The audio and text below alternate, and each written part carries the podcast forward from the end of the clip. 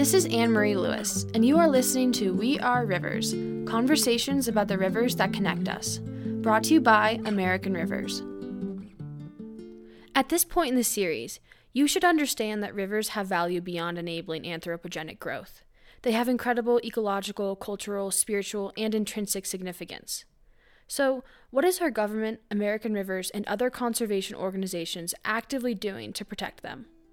At the tail end of the dam building era of the 1960s, Congress established the National Wild and Scenic Rivers System to preserve certain rivers with outstanding natural, cultural, and recreational values in a free flowing condition for the enjoyment of present and future generations. On October 2, 1968, President Lyndon Johnson signed the Wild and Scenic Rivers Act, noting, Every individual and every family should get to know at least one river. The system was created to bring things back into balance. This is Amy Kober, the National Communications Director of American Rivers. Her and her coworkers wake up every morning to save rivers. They gain the bulk of their motivation from American Rivers' 275,000 supporters across the country. And all of Amy's hard work boils down to her goal of finding and telling the best stories that will move people to protect and preserve rivers. And the system of wild and scenic designations was established to preserve rivers across the country, restoring balance between the anthropogenic and natural world. If you think back, the act was passed in 1968. That was really the tail end of the big dam building era in our country. We built so many dams. We diverted and altered and polluted so many rivers. There are more than 80,000 dams on rivers across our country so less than 1% of rivers in the US are, you know, are wild and free flowing and protected. So the act came at a time when people were realizing we had this massive imbalance and we needed to protect our last wild rivers for all all of the reasons, whether it's recreation or fish and wildlife or clean water, wild free flowing rivers give us so much.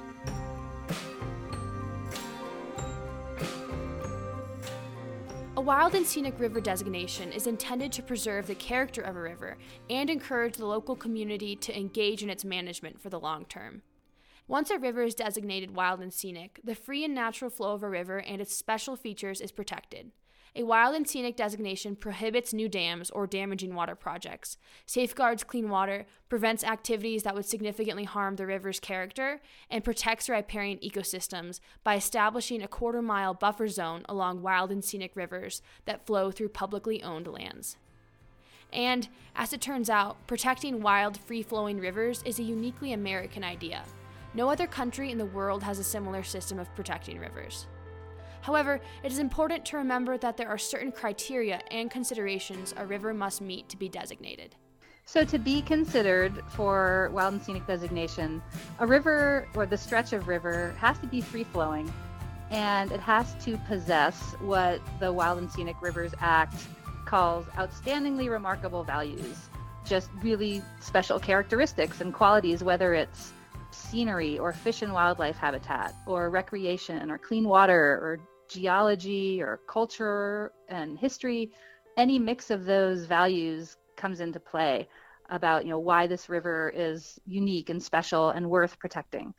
As a part of designating a river wild and scenic, it is essential to have the support from a wide variety of local community stakeholders that depend on and live near the river.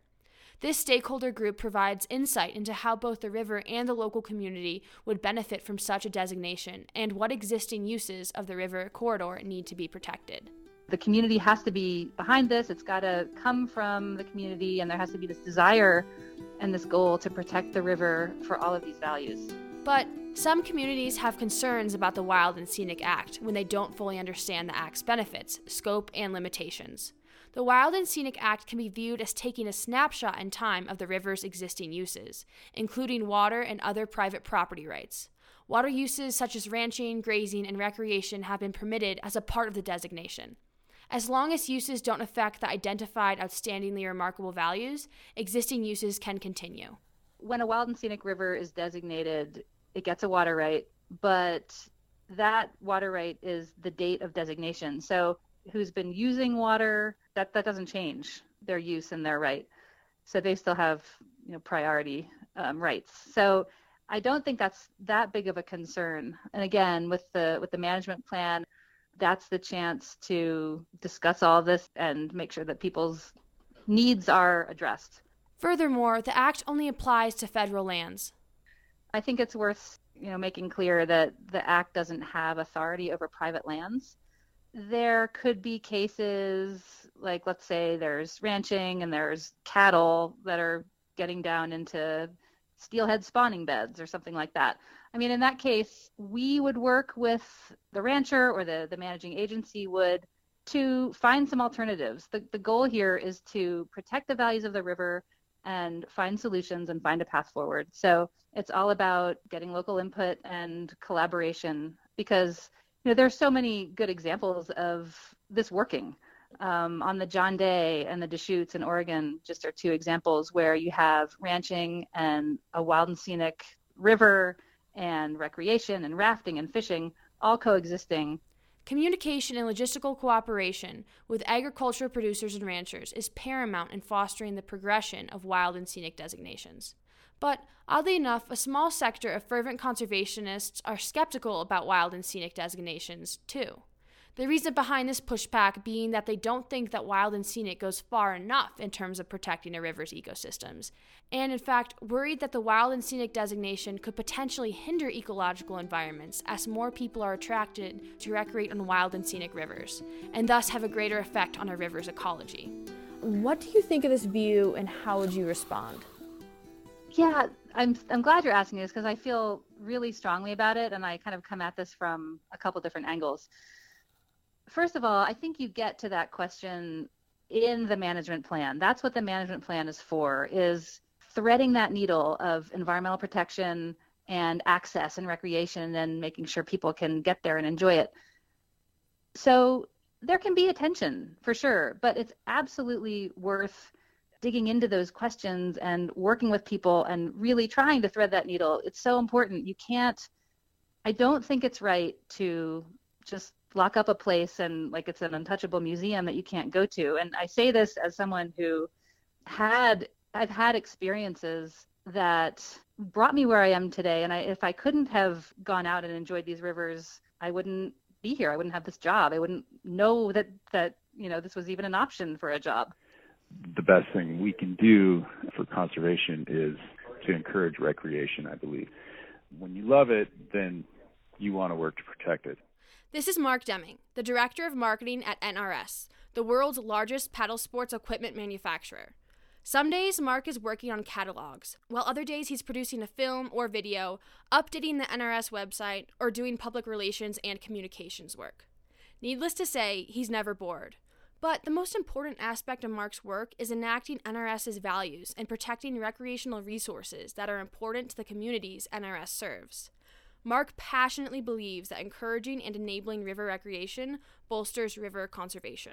We can all read articles about ecology and biodiversity and clean water and all of these things, which are extremely important, but they kind of remain clinical and there's not an emotional connection unless you've actually had the opportunity to be out there and enjoying that river in person. So, one of the most powerful things that we can do to encourage conservation is to get people out enjoying those places, whether that's, you know, fishing, paddling, hiking, camping, just having a picnic along a river for river conservation, all of those things are extremely positive.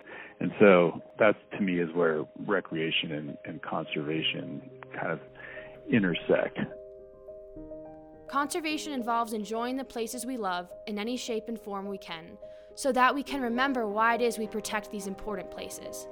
Life is about telling stories and listening, about opening up and becoming vulnerable, about being surrounded by nature.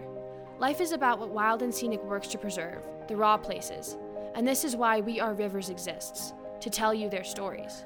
Um, I have two little boys, and we get them out as much as we can. My younger son, I think he was nine months old when we first took him out on the John Day, um, Wild and Scenic River in Oregon. And I want my boys to know these places intimately and not feel like they can't get out and you know live in it and be in it fully and get muddy and um, so I think it's so important that, that we give kids these experiences. One thing that's important for me to express, I guess, is I have three sons and we go out and spend a lot of time on the rivers together. We do at least one big rafting trip every year. We fish, we kayak, and having children, you know, really makes me, I think, understand the value of these places, you know, in a really acute way. And I think anybody that has kids or grandkids can feel the same thing. And really anybody that was a kid and had, you know, a mentor that was able to introduce them to the rivers. And for me, for NRS, you know, we really think a lot about legacy and what is the legacy that we are going to leave behind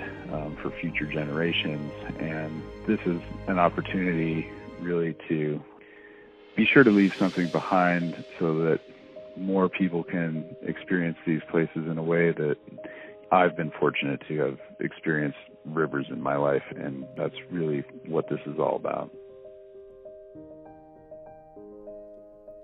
Tune into our next episode to hear what successes Wild and Scenic has had since its 1968 establishment and where it's headed next with the new 5,000 Miles of Wild campaign. To learn more about wild and scenic rivers and get involved with the campaign, visit www.5000miles.org. We Are Rivers is now available on both iTunes and Stitcher. Subscribe to stay up to date with new episodes. And if you find We Are Rivers educational, interesting, and inspiring, please take a moment to rate and comment. This helps others discover this series too. We appreciate your support.